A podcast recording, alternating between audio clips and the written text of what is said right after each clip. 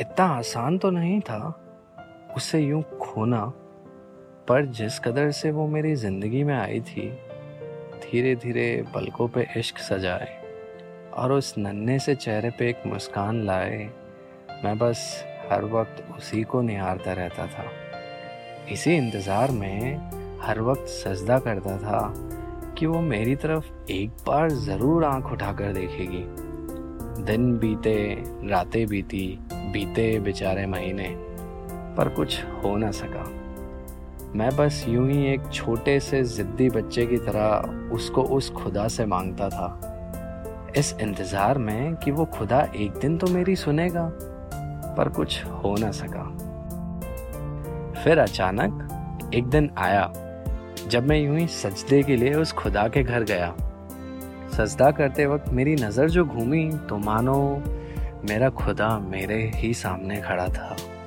और मैं उस नज़ारे की नज़ाकत को निहारने लगा और देखते ही देखते उसने मेरी तरफ़ देखा और मुझसे कहने लगी कि आप मुझे अच्छे लगते हैं।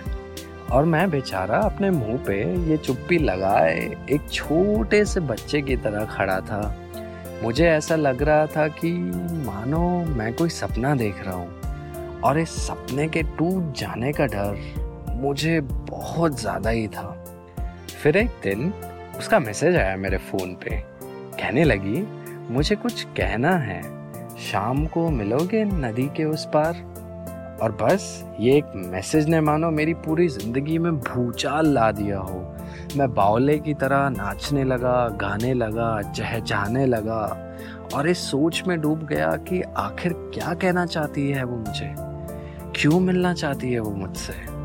देखते ही देखते शाम हो गई और घड़ी की सुई रुकने का नाम ही नहीं ले रही थी। मैं झटपट तैयार हुआ और उस नदी किनारे जा बैठा। उसके इंतज़ार में अरे यार, हमारी पहली मुलाकात थी। ऐसे कैसे देरी हो सकती थी? शाम से रात होने को थी और मैं उसका मैसेज अपने फ़ोन में देख रहा था और समय यूँ ही बीता जा रहा था। रात हो गई, पर उसके आने की कोई खबर नहीं थी। मेरा दिल अब मुझसे कहने लगा, अब तो घर चल ले भाई। और मैं उस दिल को चुप करवाता जा रहा था उसी के इंतज़ार में बैठे बैठे गीत गाता जा रहा था और देखते ही देखते मेरी आँख लग गई।